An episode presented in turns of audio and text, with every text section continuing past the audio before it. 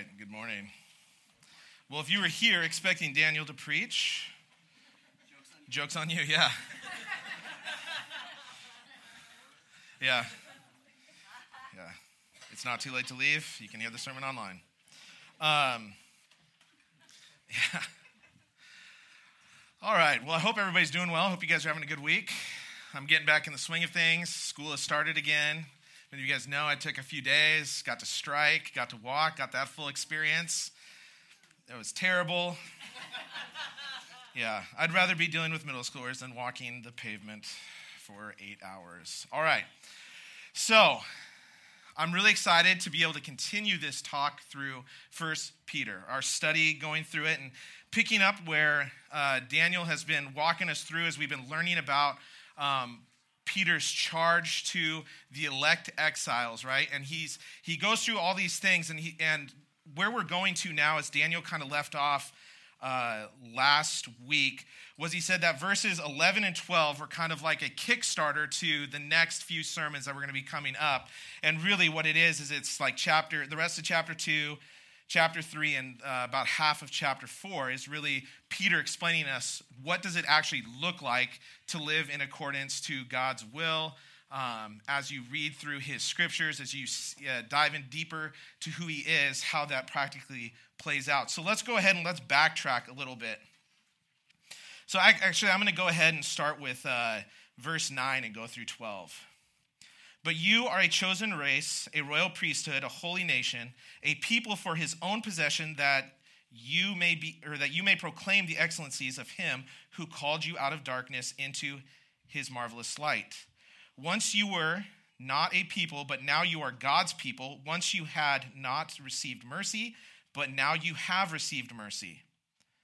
Beloved, I urge you as sojourners. This is where it gets important, okay? So let's let's verse 11. Beloved, I urge you as sojourners and exiles to abstain from the passions of the flesh which wage war against your soul. Keep your conduct among the Gentiles honorable, so that when they speak against you as evildoers, they may see your good deeds and glorify God on the day of visitation. So Peter sets up this whole picture for us, right? You guys need to look set apart, right? Is our title of our sermon series, Set Apart. You guys have to look this part and follow in Christ's footsteps so that these things that he talks about in verses 11 and 12 will glorify God through our actions. And then he goes on to talk about what does this practically look like for us as believers, as followers of Christ. And what's awesome is that we've uh, many of you guys know that here at the mountain church especially starting with our core value sermon like we've been trying to get more practical. How does this play out in our day-to-day lives? What does this look like? What does it sound like kind of deal right? Like we've, we've started going through some of those things.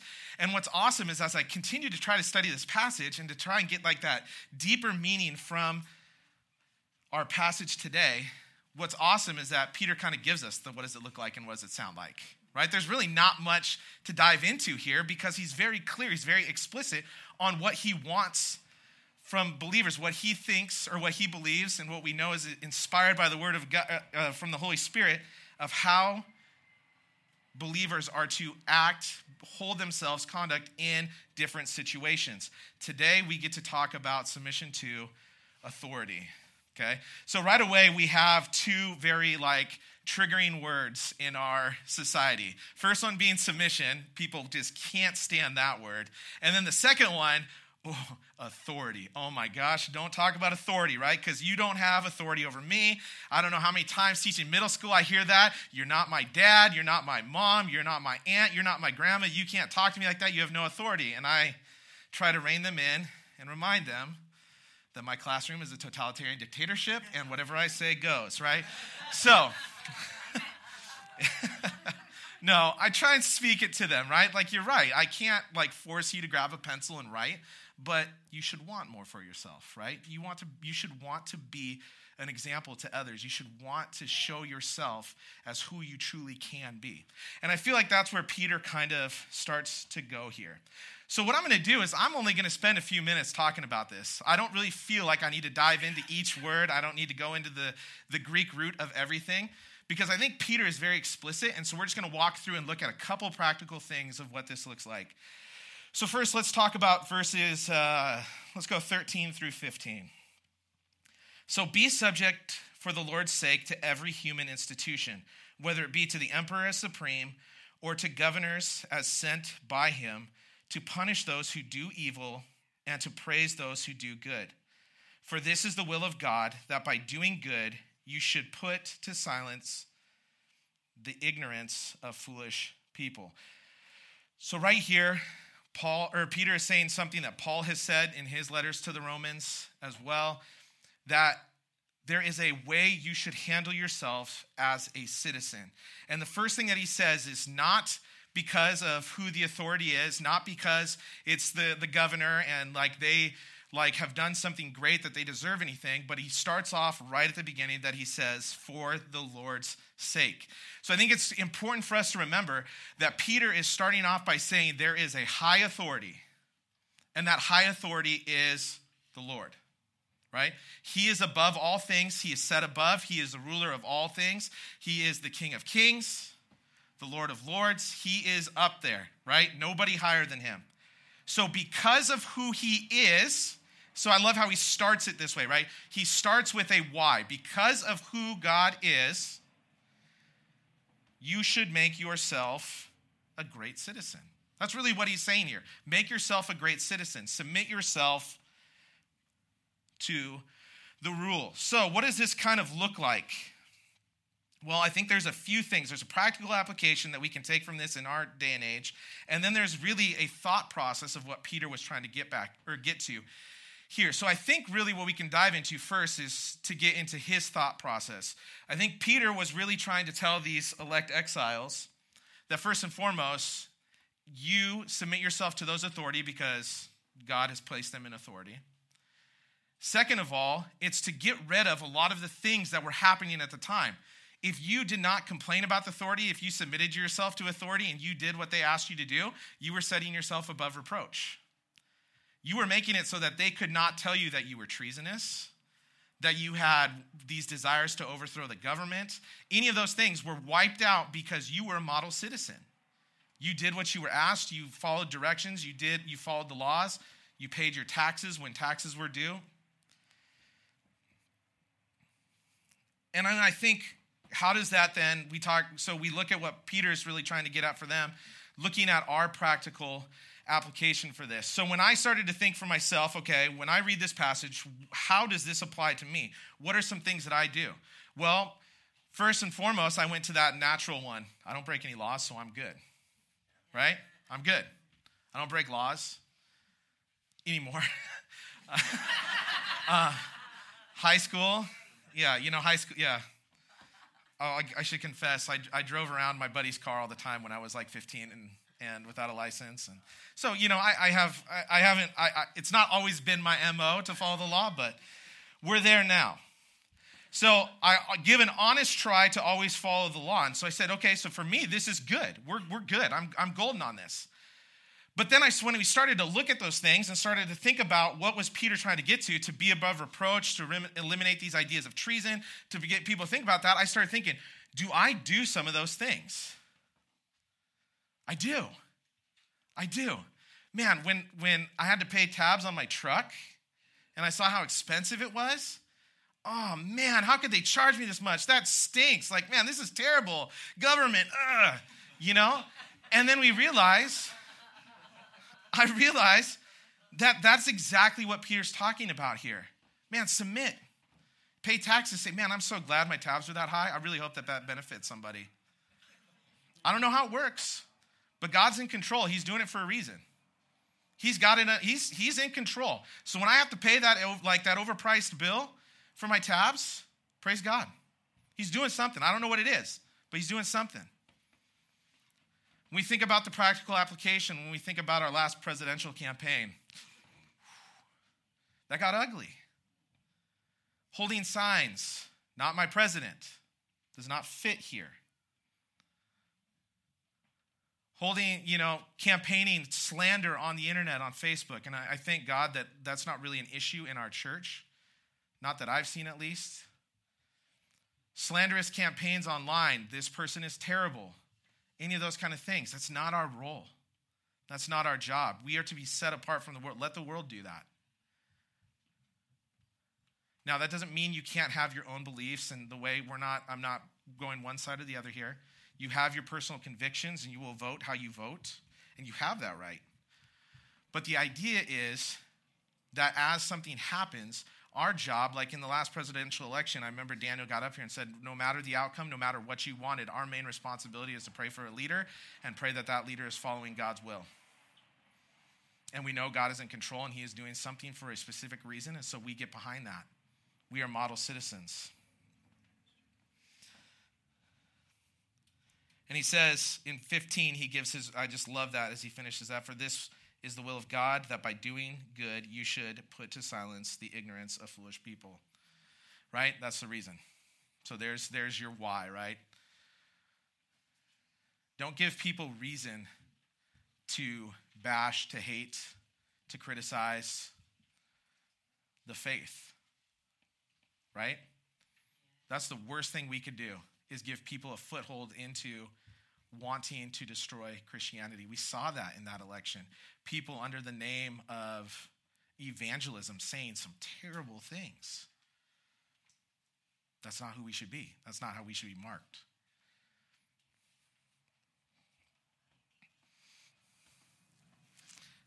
So, some of us, then, I know for a fact, probably some of us are thinking, though, but William, there are some crazy things that happen in politics that we need to, like, try and, like, change, right? Abortion, marriage, the definition of marriage. I get it.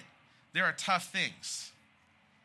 The problem is, and I, I love this, I was talking to my uh, mother in law the other uh, morning, and she was talking to me about their church and their pastor and what he says. And he says there's a lot of times we focus a lot on the symptoms. We focus on the symptoms, and we tend to focus on those way too much. Those little political things are the symptoms of a greater problem, and that greater problem is the lack of Jesus in people's lives. So we can attack those symptoms. We can do that, but what ends up usually happening when we attack those symptoms is it creates a deeper divide and it gets us away from the point of needing to share Jesus and people experiencing Jesus in their lives. So then what happens in those situations? Okay, so we, we have symptoms, we have these things, they come up, people talk to us about them, laws are passed. We as believers don't necessarily agree with those. What is our responsibility? Well, this is where it gets a little difficult because we are supposed to submit to the authorities in place. But then at the same time, in the, next, in the first verse of this section, what does it tell us? It's do it because Jesus is Lord, right? So God is our higher power. He is the end all be all. So then what it comes down to is we have to make sure that we are submitting to authority, submitting to the local governments, whatever it is, as long as it's not asking us to sin, right? So the question becomes, oh my goodness, what does that look like, right? Well, I love the fact that the Old Testament gives us some great examples of this. Anybody know where I'm going to go with this? Awesome. I love it. Let's go. Can you guys do with me here, real quick? Let's go to Daniel. Since Daniel can't preach, we're going to go to his book today. Let's go to Daniel 3.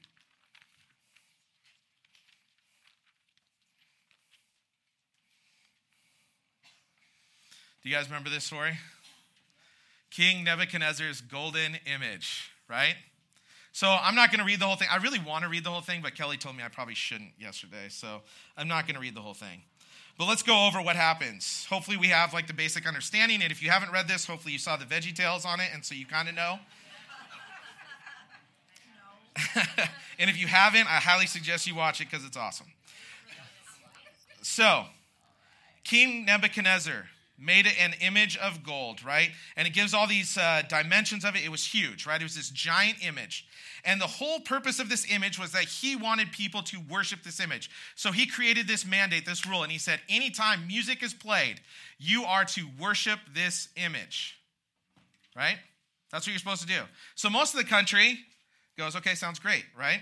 Well, you have these three people who are higher ups in the, if you want to call it local government, that's what we'll call it. They're higher ups in there, right? And they, uh, Shadrach, Meshach, and Abednego, I'm probably saying their names wrong. Um, Nathan likes to correct me on that all the time. I don't, I don't know exactly how to change it. But they go ahead and they say, we can't do that. We can't do that. That's contrary to what God is telling us to do because we shall have no other gods before the Lord our God, right? We can't do that. But I want you to notice and take heed of like what happens in this book. What does not happen is they do not, as the three of them, go out and hold signs in the street and start picketing and start trying to rile up the crowd, start a riot, start like this huge like pushback and like we're going to challenge the government, we're going to do whatever. They don't do that. That's not their aim. But what they do, what they do decide to do is they say, we can't do that, so we're not going to do that. We're just going to continue to worship our God, and whatever happens, happens. And so we know that then what happens is that it says uh, there were certain uh, Chaldeans that came forward maliciously to accuse the Jews. So they there was people that had it out for them, right? This is the whole like the whole big deal. They had it out for them, and so they bring them before Nebuchadnezzar, and Nebuchadnezzar says, How come you guys aren't doing this? And they pretty much give their reason, right? Because we can't. We can't do it. And so they meet their fate, right? It says, I think it's in uh, verse 13. Then Nebuchadnezzar, in a fierce rage, uh, commanded that Shadrach, Meshach, and Abednego be brought. So they were brought before, or so they brought these men before the king. Nebuchadnezzar answered them and said to them, "Is it true, O Shadrach, Meshach, and Abednego, that you do not serve my gods, or worship the golden image that I have set up for you? Now, if you are ready, when you hear the sound of the horn, the pipe, right? He goes on. I'm not going to read all this. Um, and he goes on to ask them, "Who's going to?" Uh, I'm going to cast you in the fire, uh, and who is the God who will deliver you out of my hands? And Shadrach, Meshach, and Abednego answered and said to the king, O Nebuchadnezzar, we have no need to answer you in this matter.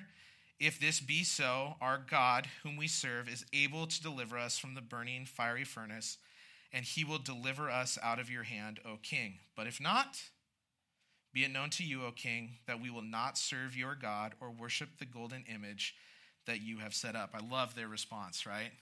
God's going to get us out of this. But if he doesn't, oh well, he's got a bigger plan right? They provide the model response to what it looks like to submit to authority, but at the same time, not compromise their faith in God. Right? They have a responsibility. They were respectful. They honored Nebuchadnezzar's wishes. Notice they did not say, This is unfair, this is unjust, you're treating us wrong. They embraced it. They said, It's okay. God will save us. What does that saving look like? We don't know. But it will happen. Love it. And then the, the greatest thing, uh, two, uh, three chapters later, Daniel chapter 6. Many of you guys probably are a little bit more familiar with this one, right? Daniel and the lion's den, right? Same thing. Almost the exact same principle, correct? King Darius gets told that he should make this decree that for like 30 days you can only pray to Darius, right? Like he want like you can't pray to any other gods. So he puts it into play, and we know the whole. The, or if you don't know it, the whole backstory is that these people want Daniel gone. They don't want him in any sort of power, right? So they're going to do whatever they can. And what does Daniel do when he finds out that he's not supposed to pray to God? What does he do? Praise to God, but how does he do it? Yeah, he opens the windows and he goes and prays facing Jerusalem like he's always done. But he didn't openly go out and start defying him in the streets, right? He didn't try and rally the troops and, like, let's have a big prayer meeting. Let's stick it to him, right? Let's go to the flagpole and circle around it and start praying. And, like, that'll really take it to him. No, he doesn't do that. He continues to do what he is called to do, right? That he goes to a quiet place, he sits down, he prays, he meditates to God, and the people who are out to get him, they call him out on it, right? He gets brought before King Darius, and King Darius tries everything in his might, right? Because he loves Daniel, tries everything in his might to get him out of it, but he can't. He can't go back on his word. So Daniel embraces his fate. you're right. I'm not going to compromise. I'm going to pray. And if I have to go into a lion's den for that, then so be it. I will go in there. Same kind of response God will protect me. I think that these are great examples in the Old Testament of what it looks like to submit to authority, yet be a great citizen at the same time, and a great witness for who God is. Um, if you want another example, I believe it's in Matthew 22, I think, um, where it talks about Peter and John, right? Peter and John get brought before the council. They get asked to stop preaching the gospel, and they say, We can't do that. And so if you want to, you're going to have to hold on to us, kind of deal, right?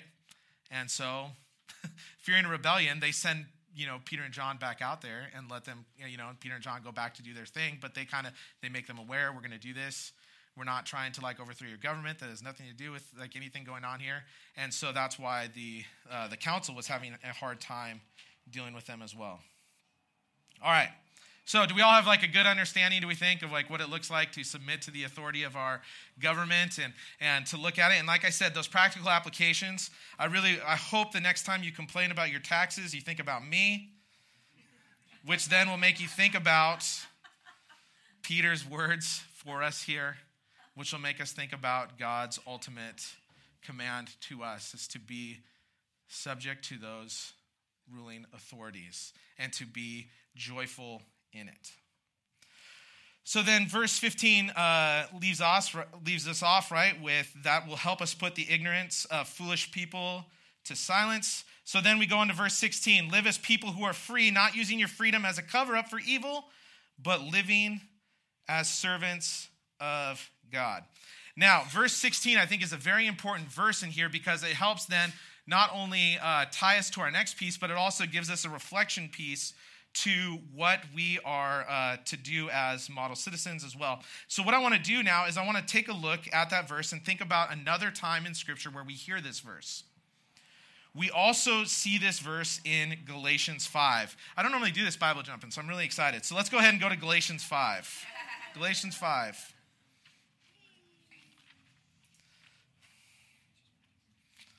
Got to know your Bible today.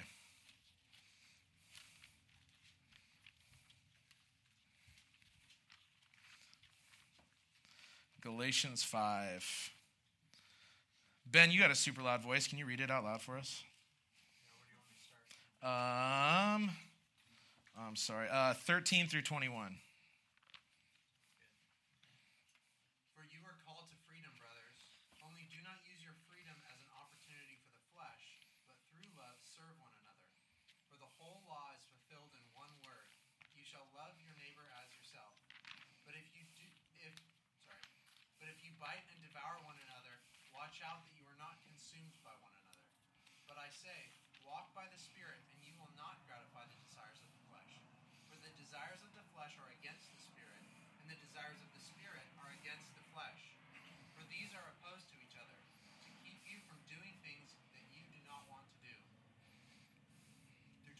Yes, sir. But if you are led by the Spirit, you are not under the law. Now the works of the flesh are evident sexual immorality, impurity, sensuality, idolatry, sorcery, enmity, strife, jealousy, fits of anger, rivalries, dissensions, divisions, envy, drunkenness, orgies, and, thing, and things like these. I warn you, as I warned you before, that those who do such things will not inherit the kingdom of God. So I think this is a great tie. Thank you, Ben, for reading that. I think this is a great tie into this verse that we just read because we have Peter's writing this same thing, right? Essentially, our statement is do not use your freedom to cover up evil, right? Evil intent, whatever it is. Because I have the grace of God, I'm free to do whatever I want to do, right? Now, putting this into context, I love this because I think that as we think about submitting to authority, submitting to those are who are above us, I think that Paul does a great job of expounding on this and what that will look like. And I think that as he gets into his into his description of what it looks like to live in the flesh, to live for those evil desires or those intents that they say, I want to pull out just a few of those those words that come out of there when we talk about um, uh, jealousy, rivalries, dissension, division. As we talked about those, that latest presidential election, what did what happened? all of those things. It drove a wedge, right? When people got selfish, when they stopped focusing on Christ and what his mission is for us here, and we started getting focused on our own ideals, how politics play into Christianity, how our own moral standards play into politics, which then plays into Christianity, it started to divide a wedge. And I think that that's very apparent here as Paul makes his statement of not using your freedoms to live how you want to live. So I think it's important for us to see an entire picture here that it all starts to play together, right? If we don't submit to our local authorities, if we don't submit to those who are above us, what ends up happening is we end up with evil intent and we end up with those things that are going to cause us pain in our lives because they are not focused on Christ. So then we go ahead and we go into verse 17. Verse 17 is a great verse. Honor everyone, love the brotherhood, fear God, honor the emperor. He's very specific word choice here, right? This is him essentially establishing the hierarchy again, right? He's kind of just continually reminding of this of us. He says, "Honor everyone." What does honor mean? Well, I don't know. It means to treat with respect, really, right? Treat with respect. At a basic human level, everybody deserves respect. Especially as believers, we have we should be the best at this. Our conversations with people, even people who live alternative lifestyles to what we believe, people who don't look like us, whatever it is, there is that basic level of respect that goes across the board. Whether we agree with them politically, whether we agree with their lifestyle, any of those things. Peter tells us to honor everyone. Then he says, What? Love the brotherhood. Daniel's talked about this last couple weeks, right? And he's mentioned it multiple times before. Man, as a believer, it's hard not to see somebody loving the church. Have to. If you love Jesus, you will love his bride, the church. It's just going to happen. So he shows that. Honor people, love the brotherhood, love the body, be around them, spend time with them, be devoted to them. And then he chooses a very specific word here fear God. God is the only one you have to fear. Shadrach, Meshach, and Abednego, they did this, correct? They feared God over the repercussions of a earthly death. They didn't care. Serving God's way more important. I fear him and what he can do with my soul over what a man can do to my flesh. Daniel, same thing, right? Peter, John, in their witnessing, same thing. Fear God. And then he goes back and he reminds you honor the emperor. Show him the respect he deserves because as we go back and look, he is there because the Lord placed him there. For good or for bad. For good or for bad. He's there because God placed him there. And I think it's just good for us to, to wrap up kind of this little section by understanding that, that understanding, um, if you guys have been reading the Ephesians for You book, um, the author talks about this idea that even a bad government is better than no government. They at least can hold some sort of moral values. Hopefully, their uh, you know murder is not in the way. He talked about. Um, I, I don't want to get into the politics of it, but he talked about even just in the idea like when Saddam Hussein was removed from power, like chaos ensued right? Because there was no government, there was no, so people were fighting for that power, they were trying to move in. And he was saying, like, man, even in that moment, like what follows after that, you know, we, we can debate about, but the idea was in that moment, power was removed, there was no government, and chaos ensued because there was no law, really. And so, what Peter's trying to show us here is that, like, God places authorities in our lives to hold some sort of moral ground. So then he goes into 18, and I think 18 kind of kept throwing me for a loop this week because he's been talking about this submission to authority, right? And it's all about the government, and he kind of like keeps talking about the government. And then all of a sudden he dives in and he says, Servants, be subject to your masters with all respect, not only to the good and the gentle, but also the unjust. You know, it's kind of get like, okay, why, like all of a sudden his mind just changed. Like he's just like, authority, government. Now all of a sudden it's like, now we're going to talk about servants and masters. Well, one, one interesting thing that I had read was that this does kind of like lead one lead into the other. Because what would happen in this time in the, the Greco Roman world was that if you actually became a Christian, you had a very good chance that you were going to essentially, you were throwing away all of your like esteem, like all your power, any of your like clout that you might have in the city. Like you were getting, like, if you became a Christian, that there's a good chance that was all going away. And you were probably going to end up as a, um, as he calls it, servant we don't really have a good English word for it because it's not quite like a slave, because whenever we use the word slave, what we think about the American South and the mistreatment of slaves in that way. And these servants were a lot of times mistreated in this time. Like there was still a lot of the craziness that went along um, with that, but they were, it's kind of this weird thing, uh, trying to do more research on it, but they, they were somewhere between like an indentured servant and like an employee that could be treated like however they wanted to, but they were still paid. They could buy their way out of slavery but they had to have like the owner helping. I mean, it's just a crazy system that we just don't know. We don't understand. We don't have it. So the word that gets translated here is servant. So hopefully you guys understand like it's different than what we saw in the American South. It's a different um, mindset in the idea of slavery. But he goes on and he says, and so in our application, we want to be thinking about this. I would be thinking about this as your job, right? Servants, be subject to your masters with all respect, not only to the good and gentle, but also to the unjust. For this is a gracious thing. When mindful of God, one endures sorrows while suffering unjustly.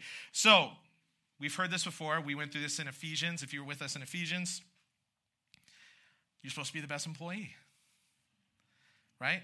At your job, you should be the best employee. And I want to even throw this out there, and I want to challenge you guys. I think what's interesting is that Peter, when he talks about this, he's very explicit in the way he says things, right? He doesn't really leave a lot out. This is what I want, this is what it should look like. Like, right? Christ's life is a certain way. This is what it should look like when we model our, our way. And like, he doesn't leave a lot out. But I think it's interesting here that as we've read through this section, when I got to here in, in my studies, all of a sudden it dawned on me Peter never really says start grabbing for power, right? Change the system, get into power so you can change it, be the voice, speak out, gra- you know what I mean? A lot of times our Americanistic minds go there, right? Well, if I could just get into politics, if we just got the right person in there, we'd be able to change things. This would be an American country again, right? This country's on its way to hell and we're going to change it, right? That's not what Peter says here. Peter's not getting at that. Peter actually says that it's better for you to be a servant because you are more Christ like when you serve.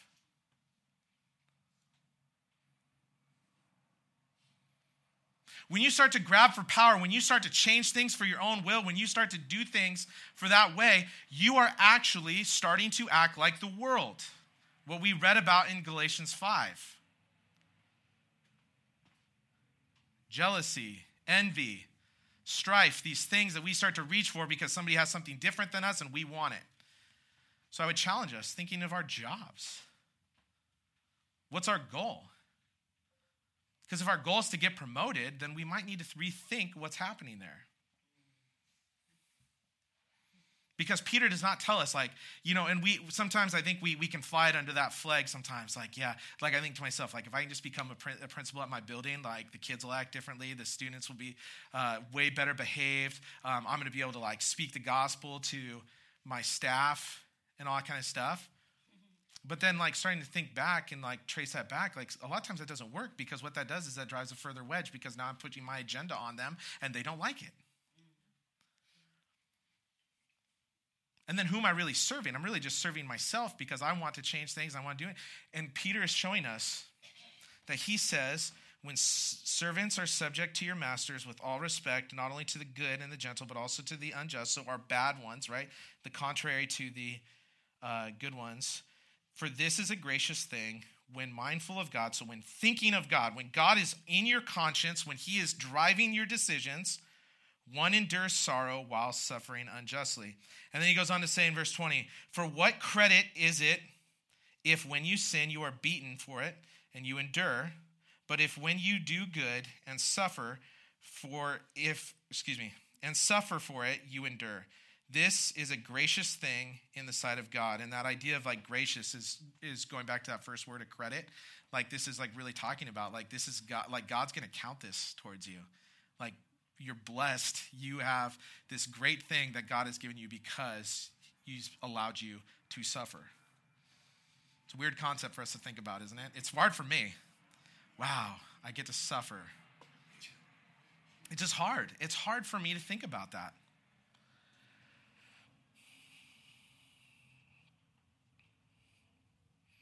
So I challenge us and I challenge myself this, you know, as we think about our jobs, as we think about the type of employees we are, to really start to think about this. Are we living a life that is grateful in our suffering, in our jobs, as things that are unfair happen to us, that we are so excited for those opportunities because in those opportunities are the times that we really get to show the hope of Christ that we have. When things are going well, it's really hard to show the hope that we have, right? Yeah, I'm getting promoted. I bought my new boat. I got my new house. All these things are going well, right? Like people are going to look at you and be like, yeah, that guy's just living the American dream, right? But when we think about suffering, man, this guy's boss is terrible. Treats him like dirt, underpaid, overworked, yet he's got a smile on his face every stinking day. I don't get it. People ask questions. People want to know what is the hope that you have that you are being overworked, underpaid, treated terribly, yet you can come here with a smile on your face and a jovial bounce in your step. Why do you look different? Peter has shown us that this is the best way we can be a representative of Christ. And I promise you, I'm not making this up because what we find is that when we look at the end of this chapter, or at the end of the chapter, we see it.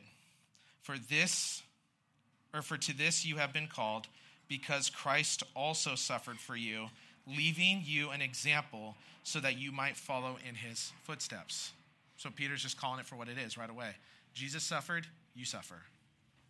Right? There's no way around it. We can't like justify this in our mind. Well, eh, he doesn't really mean that we should suffer. It's probably just like things aren't always going to go well in our lives. Well, you're right. Things aren't going to go well in your lives all the time, but he really says you're going to suffer. Christ suffered, died. Does our life look like that? I'm convicted by that because I don't think mine does very often. I live a pretty comfortable life, if I'm being honest with you guys. I got a roof over my head. I can walk to a fridge that has food. I got running water. I got a, two cars. I can go two different places if I need to. Right? Pretty comfortable pretty comfortable. We are called to suffer. Now, take a look at it. He goes back now because not only, I, I, we kind of look at this passage in two pieces. He gives us the what. What is it supposed to look like? And then he gives us the why, right? And he kind of started with the why, like a sneak preview of the why, but now he really hits it hard. He committed no sin, neither was deceit found in his mouth. When he was reviled, he did not revile in return. When he suffered, he did not threaten. He had all right to, and he had all power to threaten them. You guys, you better watch your step because you don't know who you're dealing with. But he didn't. He kept quiet and he took it. But continued entrusting himself to him who judges justly.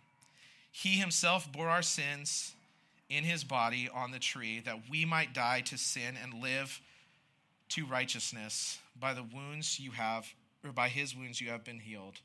For you were strained like sheep, but now return to the shepherd and the overseers of your soul. I think that this is a great place, and I think it's awesome that, that Peter included this for us. It's a great reminder that Christ suffered on a cross for our sins, right? The things that we have done, the things that we are doing, and the things that we will do have all been atoned, right? And out of that, if we are to model our lives to be like Christ, which we see all throughout scriptures, right? Empty ourselves, no longer I who lives, but Christ who lives in me, that we will live a life of suffering. I remember uh, I have a friend, a good friend, longtime friend, and his wife posted something online one time. It was an article that said, like, I don't know what it was, seven, seven lies that we need to stop teaching our, our youth in like youth group. And I think number, I always remember this, there's like number six. Number six, you will be persecuted for your faith. That was a lie, apparently, that we've been teaching our kids. And my question to you is if our mindset is getting there, that we think we will not be persecuted for our faith, are we living our faith out correctly?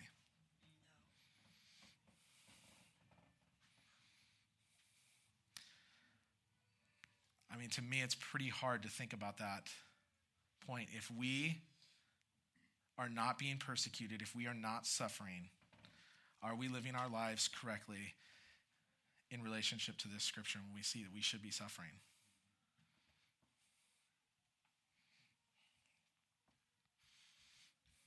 I don't know. Do we financially give what's comfortable so we can still live our comfortable lives, or do we give not just out of our abundance, but out of our poverty, like we see in uh, 2 Corinthians 5? Am I right on that? Right? You guys remember that? Is it 5? And 8. Okay. 2 Corinthians 8. Somebody can fact check me on that. I'll appreciate that later. But we know that, you know, uh, was it Jerusalem was going through their, uh, their drought, right? And the Macedonians gave out of their poverty with joy. Do we do that? They suffered for it. They're giving away the little food that they have out of their poverty so that they could suffer, so that the saints could endure. Suffering for Christ. What do we use our finances for? What do we use our home for? What do we use our time for? Are we suffering in those ways? It's more than just a physical suffering, it's all of life. And what's awesome is that we don't have to look at it and look at it as a negative thing we want to look upon suffering and say it is a joyous thing that we get to suffer because Christ suffered for us first. And I want to live a life like Christ. I want to be dedicated to Him and seeing His word played out on this earth. I want to do my part to show the kingdom of God here today in the city of Des Moines. When we look at Jesus' example, how we submit to authority, even Pilate, when he had his opportunity, said, What? I find no guilt in this man. Jesus was a model citizen. He was not challenging the governments. He was not out there trying to show like this crazy, I don't know what it is, social justice stuff, um, taxes, different laws being in place. That was not his agenda. His agenda was one thing following the will of God and showing that to people, everyone. My hope is for myself and for you guys that as we go out, we think about this in our daily life. Politics may not be the thing for us at the moment when we submit and when we suffer. But what is it? Is it our job?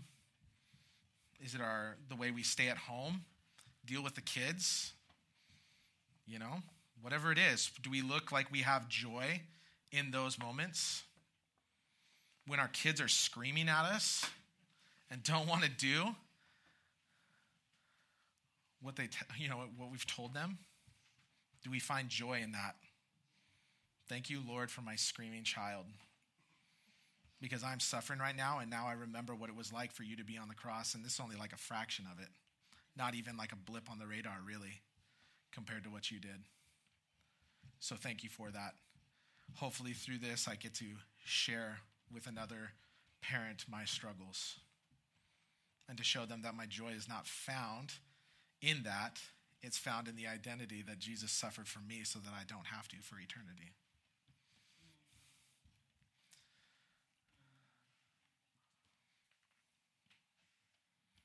It's just so great to see how Christ uses things that are so countercultural to us to bless his mission here, to bless us to be able to be a part of that mission.